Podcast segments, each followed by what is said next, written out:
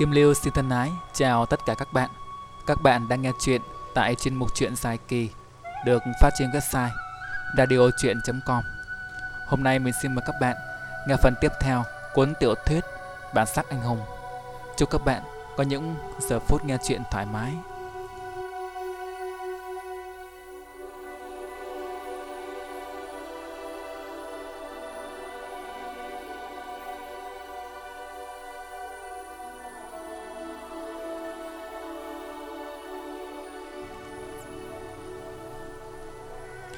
Sáng nay, Võ Tài đi xe buýt đến trường. Đây là chuyến khá sớm nên đường xa vắng vẻ.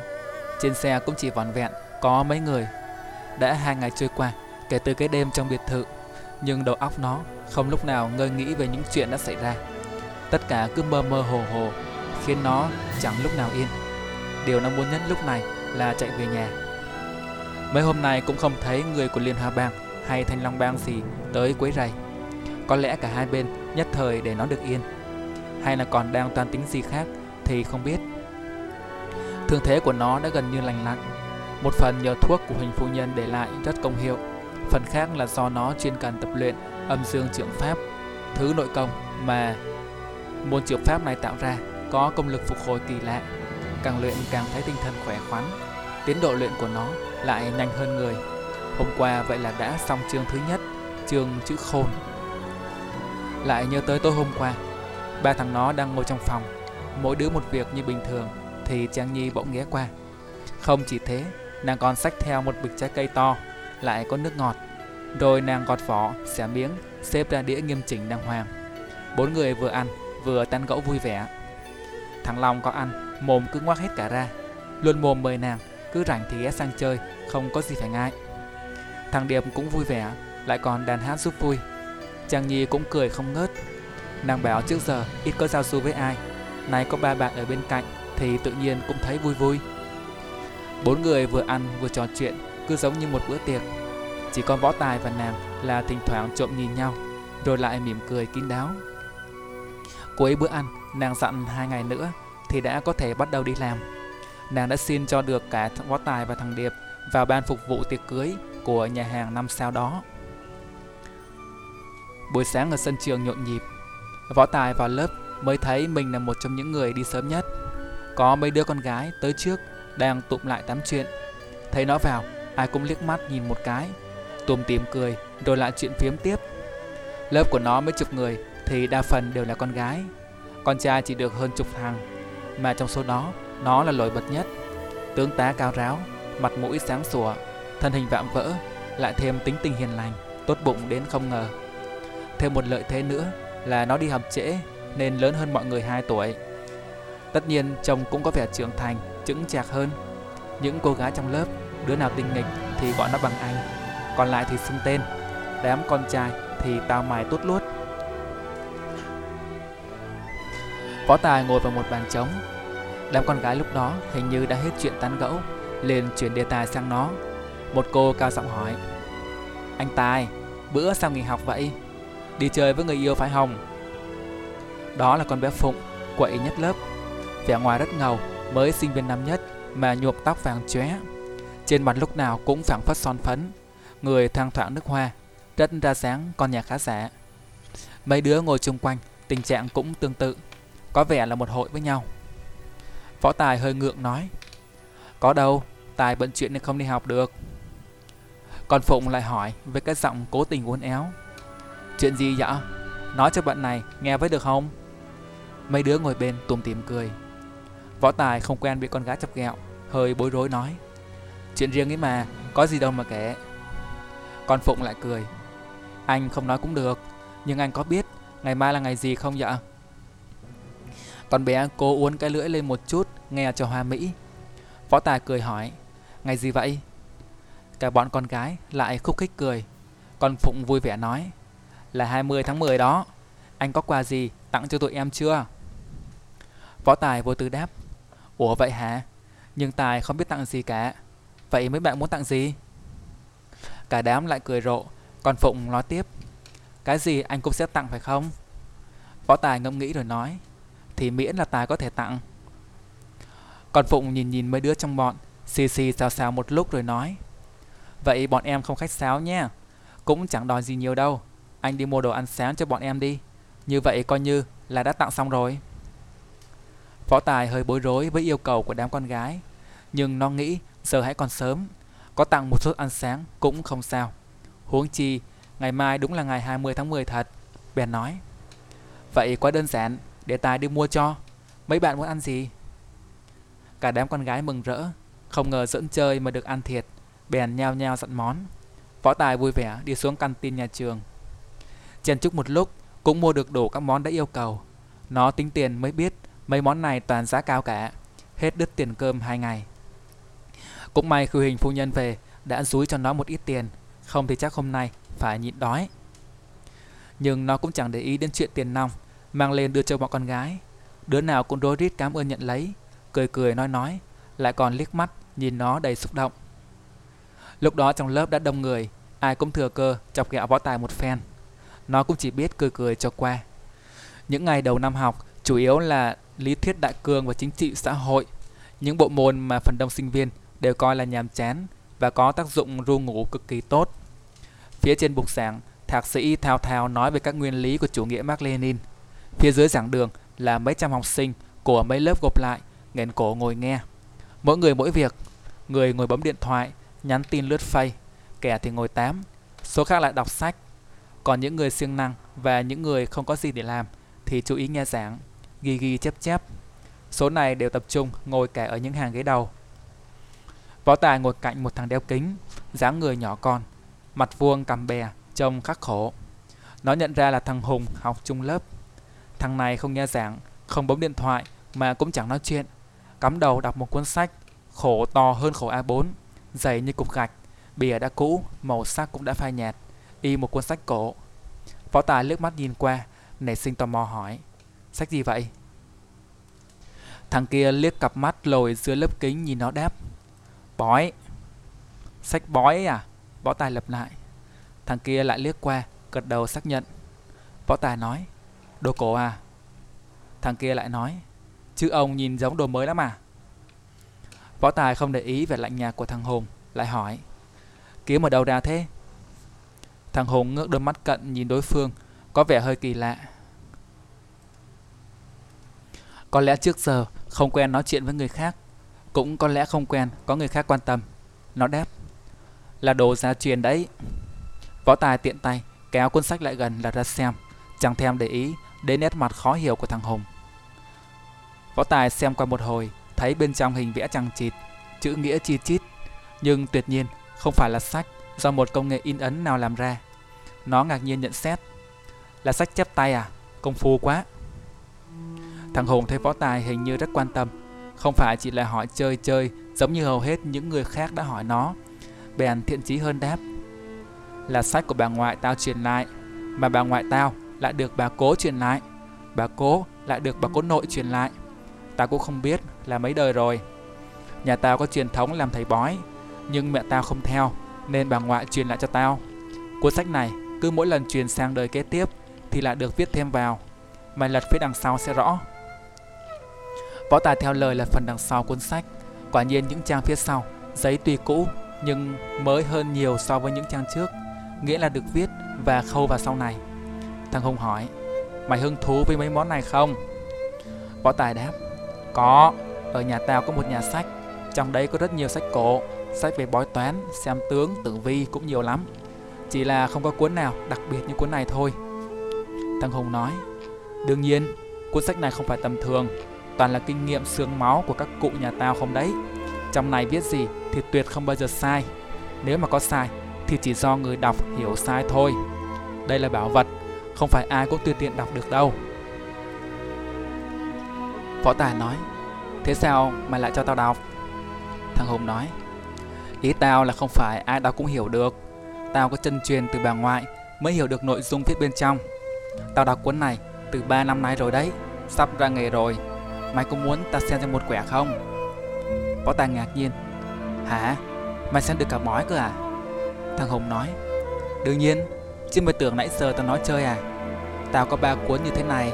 Cuốn thứ nhất là tử vi học, cuốn thứ hai là cuốn tướng học và cuốn thứ ba chính là cuốn này. Mày xem thử nó tên gì? Võ Tài lật trang đầu ra xem, Thấy bên trong viết bằng chữ tàu, Mực đã hoen ố. Nó theo cha từ nhỏ, Đương nhiên hán ngữ rất rành Bên đọc. Định mệnh, Nhân duyên chi thiên học. Thằng Hùng chố mắt. Mày biết tiếng Hán à? Số là nó, định khi nãy võ tài nhìn thấy mấy hàng chữ tàu, Nhất định sẽ phải ngu ngơ hỏi nghĩa. Nhưng không ngờ, võ tài lại giỏi tiếng Hán. Trên trang sách, Ngoài mấy chữ lớn viết tên cuốn sách, Thì còn có hình vẽ bắt quái. Thủ pháp vẽ khá đơn sơ Nhưng hình ảnh mặt lạc, sắc nét Chú thích tỉ mỉ. Dưới cùng trang sách còn có một đoạn chữ nhỏ Thằng Hùng chỉ vào đó hỏi Mày đọc được không? Võ Tài đọc nhỏ Ban đầu trời đất sinh nhân quả Nhân quả sinh số bệnh Số bệnh sinh con người Con người sinh nghiệp Nghiệp lại tạo thành nhân quả. Cứ như thế tạo thành một vòng lẩn quẩn gọi là luân hồi. Đó là quy luật bất biến của thiên địa nhân. Không phải con người tạo nên số phận của bản thân Chính số phận tạo ra con người Nếu nắm được số phận thì trước có thể thấu tương lai Sau có thể thông quá khứ Những điều viết trong sách là tinh yếu để định được số phận. Tiên tri các đời Hàn gia nhất nhất phải tuân theo. Võ Tài đọc xong với dòng đó thì trong đầu cảm thấy mơ hồ. Chẳng lẽ cuốn sách này quả thật có thể nắm bắt được số mệnh người khác? Cha nó vốn quen biết rộng, những bậc danh sĩ trí thức đến chơi nhà nườm nượp. Trong số đó không ít người là cao thủ về chiêm bốc tinh tướng, bói toán đoán mạng. Nó là nhân vật trong tứ đại quản gia Đương nhiên cũng nhiều lần được cùng cha ngồi đàm đạo với các loại nhân sĩ đó đây. Đối với thuật xem bói, vì thế cũng biết được một số đạo lý. Võ Tài thấy lời lẽ chép trên trang giấy kia không giống như viết bừa. Mỗi câu mỗi chữ đều nặng chịu tâm huyết. Người dày công viết ra sách này chắc hẳn không phải kẻ tầm thường. Những gì viết ra có lẽ đều là tinh hoa nghiên cứu một đời. Thằng Hùng nói đơn giản đây là sách xem bói, nhưng xem ra không phải chỉ là thế. Những loại sách bói toán thông thường bán ngoài chợ hay đăng nhan nhản trên mạng tuyệt không thể so sánh được. Thằng Hùng nói, hai cuốn kia tao đọc thông rồi, còn cuốn này nội dung cao siêu quá, vẫn còn đang nghiên cứu. Mà mày có biết tại sao tao lại nói với mày mấy chuyện này không? Võ Tài hỏi, tại sao? Thằng Hùng nét mặt nghiêm túc nói, tại vì tao nhìn là biết mày khi khái hơn người, bụng dạ quân tử, là người tốt có thể tin tưởng được. Nếu là kẻ khác thì đừng hòng nói chuyện với tao được nửa chữ. Mà tao thấy khí lực của mày sung mãn, khác hẳn người thường. Chắc chắn là mày có luyện nội công phải không? Mà là nội công thượng thừa nữa. Võ Tài ngấm ngầm giật mình. Chỉ có đôi mắt của những bậc cao thủ mới có thể nhìn thấy được võ công của người khác. Còn người thường làm sao biết được? Trong lòng vừa thán phục vừa khó hiểu. Thằng Hùng nói. Mày cũng đừng lấy làm khó hiểu. Có gì đâu mà khó hiểu. Tao học môn này từ bé đấy. Võ Tài lại giật mình, chẳng lẽ suy nghĩ của mình nó cũng đọc, nó cũng đọc được. Thằng Hùng lại nói, không phải suy nghĩ nào ta cũng đọc được, tùy lúc vì và tùy đối phương nữa. Võ Tài hỏi, thế mày học từ bé thật, thật à? Thằng Hùng nói, phải, chứ mày không nghĩ coi tại sao người tao được có chút xíu vậy à? Mắt thì lại lồi ra, là vì nghiên cứu mấy cái món này đấy. Mẹ tao ngày trước không chịu theo nghề này nên bà ngoại bắt tao phải theo. Từ lúc bé tí đã theo học rồi. Lúc tao lớn, bà mẹ tao phản đối quá nên bà mới cho tao đi học đại học đấy. Dòng họ nhà tao di truyền đã có đôi mắt có khả năng đặc biệt, trong nghề vẫn gọi là linh nhãn đấy. Chứ mày tưởng ai muốn đi học làm thầy bói cũng được à? Không phải vậy đâu. Phải là những người trời phú cho có đôi linh nhãn mới có thể nhìn ra được vận mệnh của người khác. Như tao đây này. Còn như đám thầy bà, ba trợn xem bói kiếm tiền ngoài chợ thì đều là lừa gạt hết. Toàn dựa vào sách vở mà nói nhảm thôi. Võ Tài quả cũng đã vài lần nghe về Linh Nhãn. Quay sang nhìn thằng Hùng ngờ vực hỏi. Mày có thứ đó thật à? Thằng Hùng điềm nhiên nói. Chứ mày nghĩ tao đùa à? Tao nhắc lại là di truyền đấy. Bà ngoại tao không muốn phí phạm đôi mắt trời cho đó. Nên hồi trước bắt má tao phải theo cái nghề này. Nhưng má tao lúc đó đang yêu bà tao Hai người chỉ muốn cưới nhau rồi làm công việc của họ, nên má tao không ưng thuận. Bà tao lúc đầu rất phản đối, nhưng về sau nghĩ lại thì bảo hai người bọn họ muốn cưới nhau cũng được. Mẹ tao không theo bà cũng được, nhưng đứa con đầu tiên họ sinh ra phải thuộc về bà. Mà đứa con đầu tiên đó chính là tao đây. Số phận đã định tao như vậy rồi. Võ Tài gật gật đầu nói Thân thế của mày cũng phức tạp thật. Thằng Hùng lại tiếp. Ai cũng có xuất xứ của mình. Mà này, mà nhìn ông thầy đang giảng bài kia mà xem. Người bình thường nhìn ông ta thì đương nhiên không thấy gì cả. Nhưng tao nhìn một phát là ra ngay. Trên trán ông ta có một cuồng thâm màu xám cho, ánh mắt nặng trĩu, nhất là chóp mũi thâm đen. Nhất định là ông ta đang có ưu tư buồn phiền, mà là chuyện liên quan đến con cái nữa. Vì chóp mũi là biểu trưng cho hậu vận của một người. Đối với người đã lớn tuổi như ông ta thì thử hỏi hậu vận là cái gì nếu không phải là con cái. Cái chóp mũi mà thâm đen như thế thì chắc chắn con ông ta đang vướng vào rắc rối gì đó không thể gỡ ra được rồi. Lại nói đến đôi mắt nặng trĩu của ông ta nữa. Sức sống con người thể hiện hết ở đôi mắt. Tình hình của ông ta thế này, tao e rằng sống thêm được 2-3 tháng nữa sẽ ngã bệnh mà chết thôi. Võ Tài chố mắt nhìn thằng Hùng, không biết mấy lời nói của nó vừa rồi là thật hay thuận miệng nói bừa. Thằng Hùng nói, có gì đâu mà mày kinh ngạc vậy, mày tưởng tao chém gió à? Có cần tao phán thêm mấy đứa nữa không? Võ Tài xua tay nói, thôi thôi đủ rồi, đem số má người khác ra làm chuyện vui thì có gì hay ho đâu. Cứ coi như là mày có cái khả năng ấy thật đi vậy. Nói tới đó thì có tiếng chuông reo vang báo tan học. Đám sinh viên chỉ chờ có thế, lục tục sắp xếp sách vở, kéo nhau ra về. Thằng Hùng nói, thôi chào nhá, có gì bữa khác nói chuyện tiếp. Võ Tài nói, ừ, còn học chung lâu mà. Tan học Võ Tài bắt xe buýt về. Trên đường về bỗng lại nghĩ tới thằng Hùng. Nghĩ rằng dị nhân trên đời này đúng là nhiều, trong lớp lại có cái thằng có khả năng hiếm đến như vậy. Xe đi đến một ngã tư đường thì kẹt cứng. Hai bên xe máy xe đạp chen chúc nhau luồn lách để cố vượt qua đoạn đường kẹt. Nhưng tình hình không khá hơn mấy. Cả một đoạn đường dài, xe cộ cứ nhích nhích từng chút, từng chút như con ốc sen nặng nhọc lê mình. Phó tài ngồi gần cửa sổ, nhìn ra ngoài thấy toàn người là người. Ai nấy bịt khẩu trang, che kín mặt, cố vội vã chen nhau tiến lên. Trong lòng nó chợt cảm thấy trống trải. Cuộc sống ở thành phố này thật xô bồ, người thì đông nhưng tình người thì ít. Ai ai nhìn nhau cũng chỉ có sự đề phòng trong mắt, trong mắt. Khác hẳn với ở quê nhà. Nhà cửa thưa thớt, đồng ruộng bao la, nhưng người ta chất phác thật thà. Hàng xóm láng giềng thân như anh em, chẳng phải kiêng dè điều gì. Sau này học xong, nhất định nó sẽ về quê sống. Phải mất rất lâu chiếc xe mới vượt qua được biển người đó, rồi chạy vào một con đường thông thoáng hơn. Võ Tài thấy bên đường nhiều cửa hiệu bán đồ lưu niệm, treo bảng bán hàng đặc biệt cho ngày 20 tháng 10. Lòng tự nhiên lại nhớ tới Trang Nhi. Nếu mình tặng cho nàng một món quà thì sao nhỉ? Nó vừa nghĩ ngợi đến phản ứng của nàng, vừa bước chân vào tiệm. Thấy bên trong bày la liệt đủ các món phụ kiện cho con gái, từ vòng đeo tay, dây chuyền cho tới túi sách, đồng hồ. Chủ yếu là các mặt hàng làm đẹp, giá bình dân, phù hợp phù hợp với thu nhập của học sinh sinh viên và phần lớn bộ phận công nhân các kiểu. Nó chưa tặng quà cho con gái bao giờ, cảm thấy bối rối, luôn cứ luôn miệng tự hỏi, cô ấy có thích cái này không nhỉ? Hay cái này? Chắc có lẽ là cái này.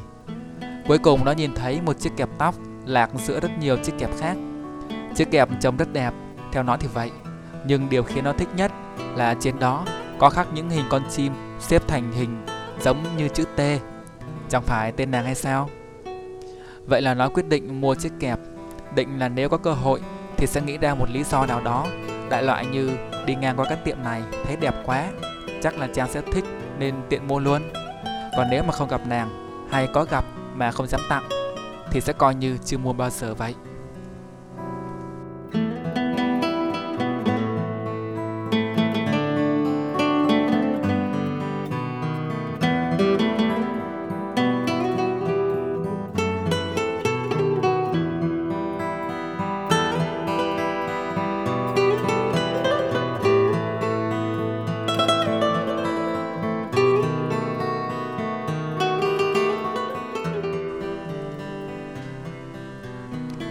Đã mạnh dạn mua món quà cho Trang Nhi, Võ Tài tiếp tục đón xe về nhà. Tới đầu hẻm chợt thấy bên kia đường, dường như có chuyện đang xảy ra.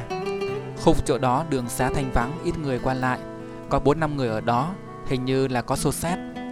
Võ Tài nhìn kỹ thì té ra một trong số đó là tên mập em của tí sẹo, tên là chuột đồng.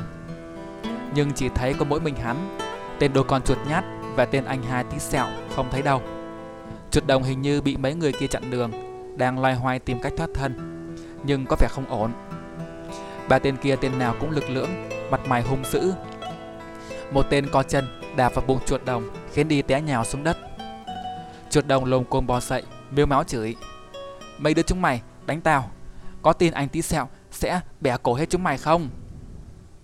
Ba tên kia cười rộ, một tên nói văng tục. Bọn tao đang đợi cái thằng trời đánh đó đến đây. Chẳng phải nó bỏ lại mày mà chạy tháo thân sao? Nói xong lại xách cổ chuột đồng lên, thụi cho mấy cá vào bụng rồi quăng xuống đất. Chuột đồng đau tới tím mặt, khổ sở đứng lên nói. Ta không, không sợ chúng mày. Nói rồi vung quyền xông vào đánh. Ba tên kia cười sằng sặc, ra chiều rất thích thú, né qua một bên tránh được, lại sò chân ra ngáng chân chuột đồng, khiến gã mất chớn, té cắm mặt xuống đất. Ba tên cười vang, rồi một tên nghiêm giọng nói: "Bọn tao không có nhiều thời gian giỡn với mày, tao nhắc lại cho mày biết, đất bên hắc hội của bọn mày đã chính thức thuộc về Bạch Mai Đường bọn tao, nếu còn dám xí sớn qua bên đó thì coi chừng. Bây giờ ta sẽ cắt cái tai của mày trước, coi như là cảnh cáo lần một. Lần sau còn dám tái phạm thì đừng bảo sao, không có chân đi. Hắn vừa nói xong, hai tay còn lại đè nghiến chuột đồng xuống. Chuột đồng dãy dụa kêu la oai oái. Võ tài nhìn thấy tội nghiệp. Tên chuột đồng này tính tình ngây thơ chất phác, không khác gì một đứa trẻ con. Không biết là ai đã dẫn gã vào con đường giang hồ này. Đã không nhìn thấy thì thôi, nhìn thấy rồi thì không thể ngoan khoanh tay được. Võ tài bước tới. Tên kia rút trong thắt lưng ra một con dao găm sáng như gương, đúng là hàng cao cấp, chuẩn bị làm cái điều hắn vừa đe dọa. Nhưng tay vừa giơ lên thì đã bị võ tài đứng phía sau giữ lấy chặt cứng, không sao động cựa được nữa. Ba tên này tối hôm trước không có mặt tại trận xô sát bên tổng đàn hắc hội nên không biết võ tài là ai. Kẻ bị giữ tay vừa tức giận vừa kinh ngạc quá đỗi. Trước giờ làm gì có ai dám xen vào chuyện của Bạch Mai Đường, huống chi là một tên nhóc con. Hắn đứng dậy nhìn võ tài, xiết xiết miệng một hồi như tìm một câu nói nào đó cho thích hợp. Cuối cùng hắn nói, mày chán sống rồi hả nhóc con? Võ tài nói, ba đánh một, Bạch Mai Đường các người không biết nhục sao? Tên kia tức sùi bật mép, không nói được tiếng nào. Vò quyền đấm luôn vào mặt kẻ hỗn xược. Nhưng tay quyền chưa chạm thì đã nghe dưới bụng một cơn đau xông lên tới não. Bụng dưới của gã đã bị võ tài điểm cho một chỉ. Hắn đau quá ôm bụng, ra lại mấy bước. Không hiểu đối phương ra tay lúc nào mà nhanh tới vậy. Võ tài quắc mắt nhìn hắn một cái đầy dọa nạt. Cả ba tên nhìn nhau, rồi đồng loạt xông vào.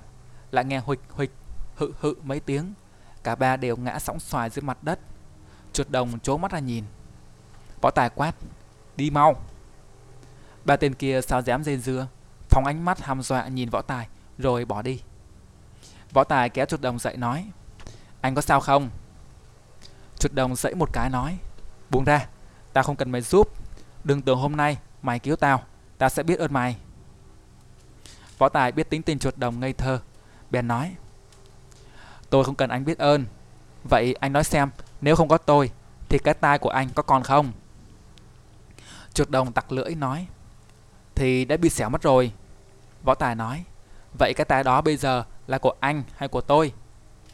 Chuột đồng cứng họng, không biết đáp làm sao, cuối cùng nói, được, vậy để tao trả cho mày. Nói rồi rút dao găm trong người ra đưa lên tai. Võ Tài giật mình toàn cản lại, thì lại nghe chuột đồng nói, nhưng khi nãy, bọn nó định cắt tay trái hay tay phải? Võ Tài phì cười nói, thôi, anh không cần phải cắt tay trả cho tôi đâu. Tôi có đủ hai tay rồi, lấy của anh thì biết gắn vào đâu. Nên tạm thời cho anh mượn xài đỡ đấy. Chuột đồng cất dao nói, mày nói cũng đúng. Vậy lúc nào mày đòi ta sẽ trả. Võ Tài lại hỏi, anh làm sao mày bị bọn chúng đuổi đánh? Hai người kia đâu? Chuột đồng trả lời, môn chủ sai bọn ta qua bên chỗ hắc hội thu tiền bảo kê của đám ăn mày. Nhưng qua đó thì bị bọn người bạch mai đường xúm lại đuổi đánh. Mỗi người chạy mỗi ngã. Võ Tài nghĩ thầm, hai tên kia đầu óc bình thường, tay chân linh hoạt, có lẽ đã sớm chạy thoát. Chỉ có cái tên chuột đồng này ngơ ngơ ngẩn ngẩn mới bị tóm được. Nó nói, vậy giờ anh đi đâu? Chuột đồng đáp, tao đi tìm anh hai với thằng chuột nhát. Võ Tài thấy dáng điệu của hắn tội nghiệp, cứ bộ dạng này thì sao tìm được ai? Chỉ có nước hai tên kia tới tìm hắn. Trong lòng nó bỗng thắc mắc hỏi, anh đi làm cái nghề này, từ lúc nào vậy? Chuột đồng ngẫm nghĩ đáp, Tao cũng không biết. Lúc trước tao không có ăn, Chính anh hai đã đưa tao theo. Anh ấy chính là ân nhân của tao. Võ Tài thầm nghĩ, Không hiểu vì sao tên tí sẹo lúc đó Lại chịu thu nhận chuột đồng. Lại hỏi, Chứ tên của anh là gì? Tên thật ấy. Chuột đồng đáp, Tao không có tên. Anh hai bảo cha mẹ tao sinh tao ra, Rồi quăng bên vệ đường. Có một bà lão ăn mày, Nhặt về nuôi. Sau đó bà lão đó chết, Thì tao lang thang khắp nơi xin ăn. Rồi gặp anh hai. Anh hai ta tên Tý, Cho nên gọi tao là chuột đồng, Gọi tên kia là chuột nhắt. Võ tài thở dài, Thân phận của chuột đồng đúng là bi đát. Chợt lúc đó, Có hai đứa bé quần áo lấm lem, Mới khoảng 9 hay 10 tuổi, Chở nhau trên một chiếc xe đạp cà tàng chạy tới, Hớt hơ hớt hải nói với chuột đồng. Anh chuột, Bọn em đi tìm anh khắp nơi. Nguy to rồi. Chuột đồng vội hỏi, Có chuyện gì? Thằng nhóc đáp, Bọn thằng Hải cụt sang nhà mình đòi tiền, Bắt trói hết mấy đứa em lại. Nó sai em đi gọi anh về. Chuột đồng nghiến răng nói, Lại là tên Hải cụt, Tiền ta đã trả hết cho hắn hôm bữa rồi còn gì. Thằng nhóc nói, Nó bảo anh chuột mới trả có tiền vốn, Còn tiền lãi chưa có trả. Hôm nay mà không trả thì nó đốt nhà. Chuột đồng tức giận hỏi, Bọn nó có mấy thằng? Dạ bốn thằng anh. Vậy mình đi. Chuột đồng dứt lời Thì hai thằng nhóc nhảy phát lên xe vọt đi. Còn hắn thì quốc bộ chạy theo. Võ Tài vội kéo hắn lại hỏi, Có chuyện gì vậy?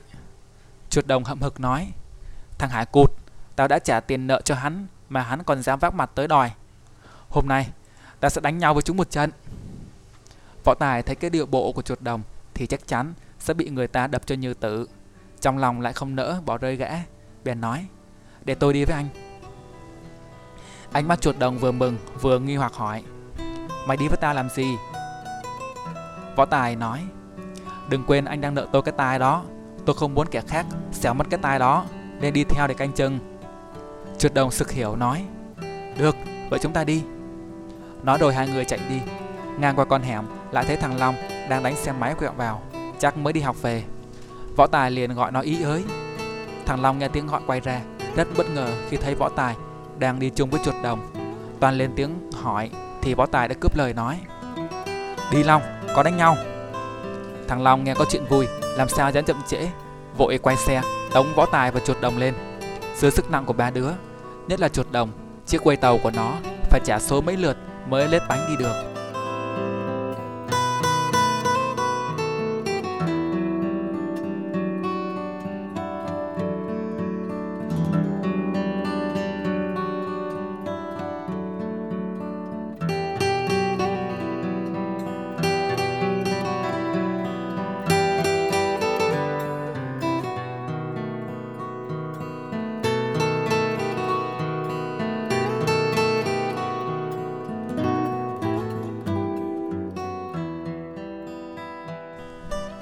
Ở của chuột đồng cách đó không xa lắm.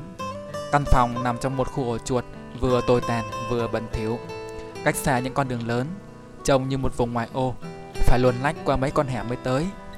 Lúc này đang giấc trưa, khung cảnh yên tĩnh, cư dân đã đi làm hết cả.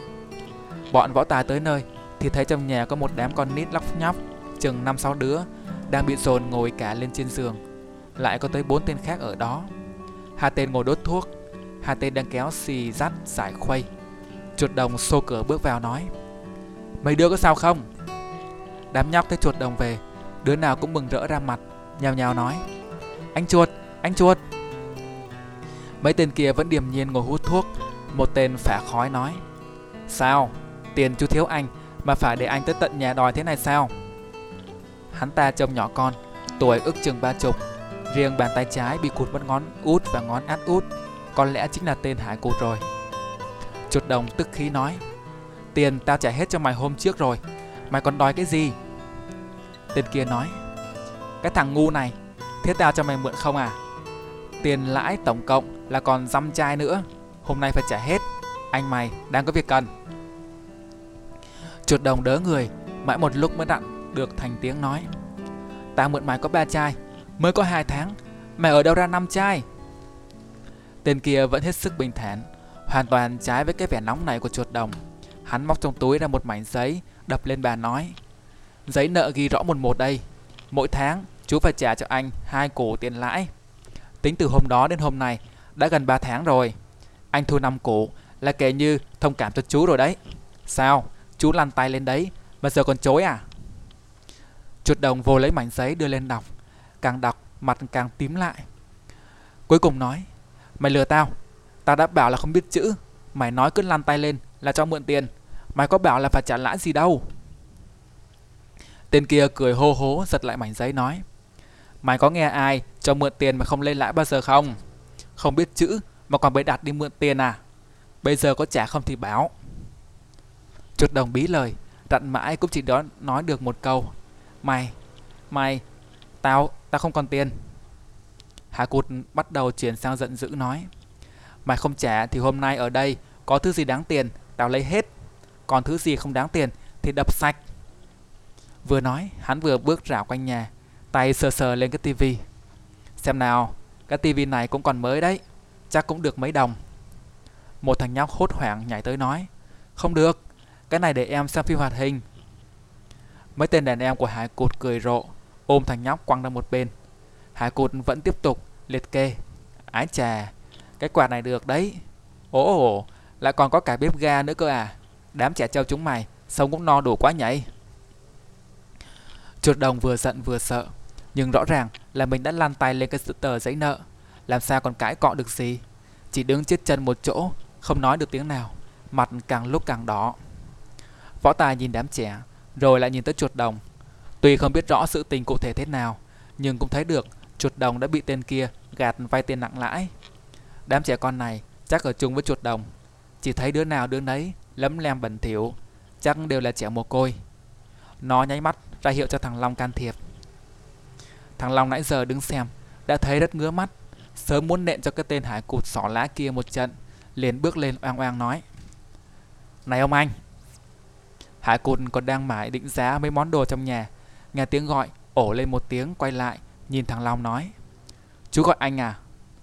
Thằng Long nói. Phải đấy, Nghe nói thằng chuột bạn tôi, Thiếu nợ ông anh phải không? Thiếu bao nhiêu? Cho xem giấy nợ coi. Hai cụt thắc mắc hỏi. Mày trả cho nó hả? Thằng Long khẳng khái nói. Để xem có đủ tiền không đã. Hai cụt cười hành hạch, moi tờ giấy nợ ra đưa cho nó. Bạn bè phải vậy chứ, Cũng không có bao nhiêu cả. Đây chứ cứ xem rồi trả cho anh. Anh thu tiền Đủ thì biến ngay. Thằng Long đón lấy, Đọc lướt qua một lượt, Rồi bất ngờ xé luôn tờ giấy nợ viết tay Thành mấy mảnh, Vò vò thành một cục quăng xuống đất. Lại còn dẫm dẫm thêm mấy cái nữa, Cho nát vụn, Rồi thản nhiên nói, Vậy xong, Không nợ nần gì nhau nữa nhá. Hà Cụt kinh ngạc quá đỗi, Vừa giận vừa khó hiểu. Đến nỗi nói không thành lời, Cứ chỉ tay vào mặt thằng Long mà dành mấy tiếng, Mày Mày Thằng Long đắc ý. Mày tao cái gì? Giờ sao? Muốn đánh nhau không? Hà Cụt lấy lại bình tĩnh, Hiểu ra là thằng Long muốn xiêm mũi vào chuyện thiên hạ. Hắn làm sao nhịn được? Thằng nhóc con không biết sống chết, Để ông dạy dỗ mày trước. Hắn vừa dứt lời, Hai tên đàn em bất ngờ xông tới Giữ chặt thằng Long lại. Hạ Cụt quệt mũi một cái, Vùng quyền đấm thẳng vào mặt nó. Thằng Long đương nhiên thân thủ hơn hẳn người bình thường Ngừa cổ về sau tránh được. Hai chân giằng mạnh xuống đất, lộn ngược người về sau, thoát được sự khống chế của hai tên đàn em. Nó trước giờ vốn máu me chuyện đánh đấm, nhất là dạy bảo đám du côn phá làng phá xóm thì lại càng thích. Vừa lộn ngược người ra sau, liền hụp xuống, quét ra một cước. Cước lực vạch ra một đường tròn trên nền nhà, đánh hai tên đàn em văng ra. Xong nó lại đứng lên, quệt mũi, nhìn lại hải cột, lúc đó đang chố cả mắt ra. Hải cột chỉnh đốn lại đội hình, rồi sai cả ba tên đàn em xông hết lên đánh. Còn hắn thì rút dao, Nhảy vào sau cùng. Thằng Long thân thể tuy phì nhiêu, Nhưng thân pháp rất mau lẹ, Hú lên một tiếng. Chân trái vươn ra thẳng như cột nhà Phóng liên tiếp ba cước, Đánh gục tức thì ba tên. Đến cước thứ tư Thì nó dừng lại như như trước mũi hải cột. Hải cột kinh hãi, Tay cầm dao mà không sao cử động được nữa. Mắt cứ đảo lên đảo xuống Theo sự đung đưa của bàn chân thằng Long. Thằng Long nói. Bây giờ em bảo nợ nần đã xong xuôi Ông anh có ý kiến gì không? Hà Cụt sao còn dám trái lời Cứ gật đầu lia lịa. Thằng Long nhất nhất mép Cười một cái thu cước về quát. Biến hết Cấm có quay lại đây nữa. Cả bốn tên vội vàng dắt xíu nhau ra cửa, nổ máy xe rông thẳng, không dám quay đầu lại nhìn. Đám con nít lúc đó mới kịp hiểu hết mọi chuyện. Đứa nào đứa nấy, ánh mắt tràn đầy ngưỡng mộ, lập tức vỗ tay rào rào, đua nhau nói. Anh đánh khiếp quá, anh dạy cho tụi em với. Thằng Long vô cùng đắc ý, ngoác miệng cười to tới nỗi tưởng như không ngậm lại được. Luôn mồm nói. Sao? Mấy đứa thấy anh Long mày thế nào? Bọn con nít đương nhiên hò reo hưởng ứng, bù quanh lấy nó khen ngợi hết lời. Nhất thời, nó biến thành vị cứu tinh của bọn nhóc. trượt đồng thấy đám nhóc vui vẻ, cũng cười rạng rỡ. Bản tinh gã trẻ con, đương nhiên những bực tức khi nãy không còn nhớ chút nào. Võ Tài đợi cho cảm xúc lắng xuống mới bắt ghế ngồi hỏi. Chuyện là thế nào? Một thằng nhóc nhanh nhậu thưa. Bữa trước em bị bệnh nặng, không có tiền mua thuốc. Anh chuột phải vay tiền của hắn để chữa bệnh cho em. Võ Tài liếc nhìn chuột đồng lại hỏi. Thế nhà cửa mấy đứa em đâu? Bọn nhóc lại nhào nhào, một đứa trả lời. Đây là nhà của bọn em, là anh chuột thuê cho bọn em ở. Bọn em không có cha mẹ. Võ Tài cũng đã được điều đó, hỏi chuột đồng. Anh nuôi bọn nhóc này à? Chuột đồng thành thật đáp. Phải, đám nhóc này lúc trước ở chung xóm với tao. Bọn nó bán vé số, đi ăn xin, đi đánh giày. Có cái lão kia chăn bọn nó. Nhưng sau, lão ta không biết bị ai thanh toán chết bên vệ đường. Nên đám nhóc mất chỗ, không còn công việc. Lúc đó tao ở chung xóm. Bọn nó với tao hay chơi chung với nhau. Nên tao dẫn hết cả đám tới chỗ này. Rồi nhận vé số về cho mày đi bán. Được bao nhiêu tiền thì trả tiền nhà, nấu cơm ăn. Hôm bữa thằng đen Vừa nói, gã vừa chỉ một thằng nhóc đen nhẻm từ đầu đến chân, chỉ có cặp mắt là trắng.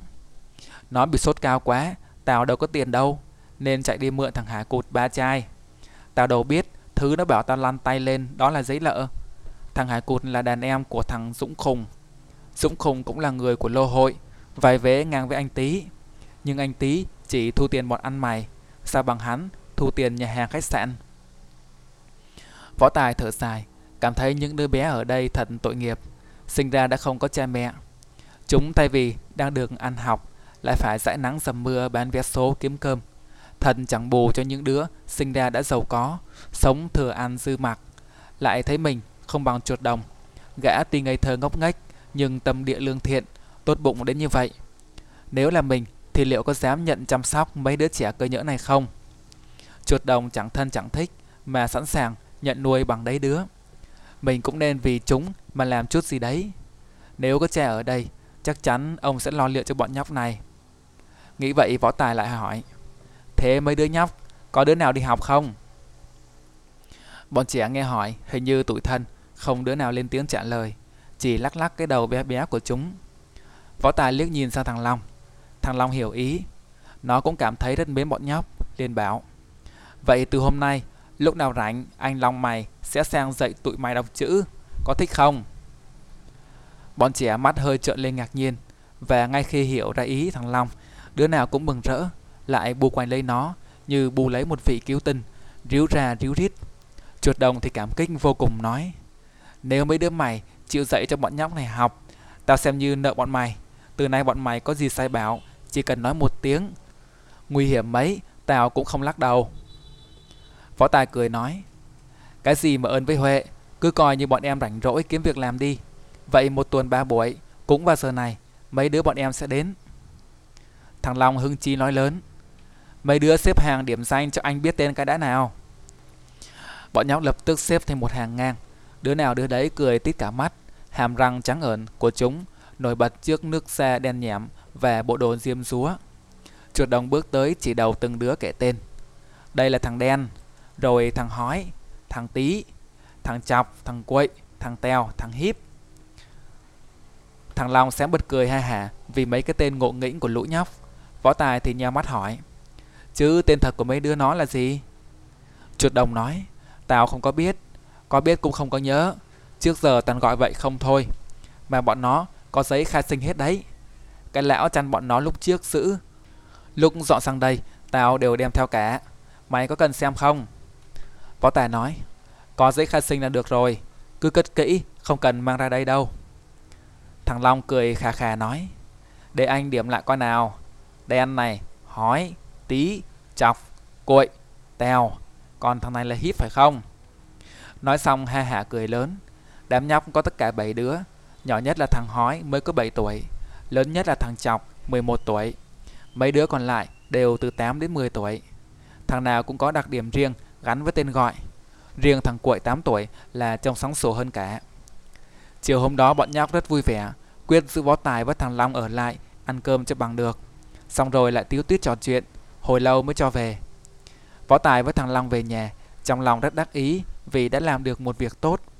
Thằng Long trước giờ là con một trong nhà, bây giờ bỗng dưng có một đám đàn em thì thích chí vô cùng, cứ cười mãi không thôi. Về tới nhà thì tình cờ lại gặp Trang Nhi.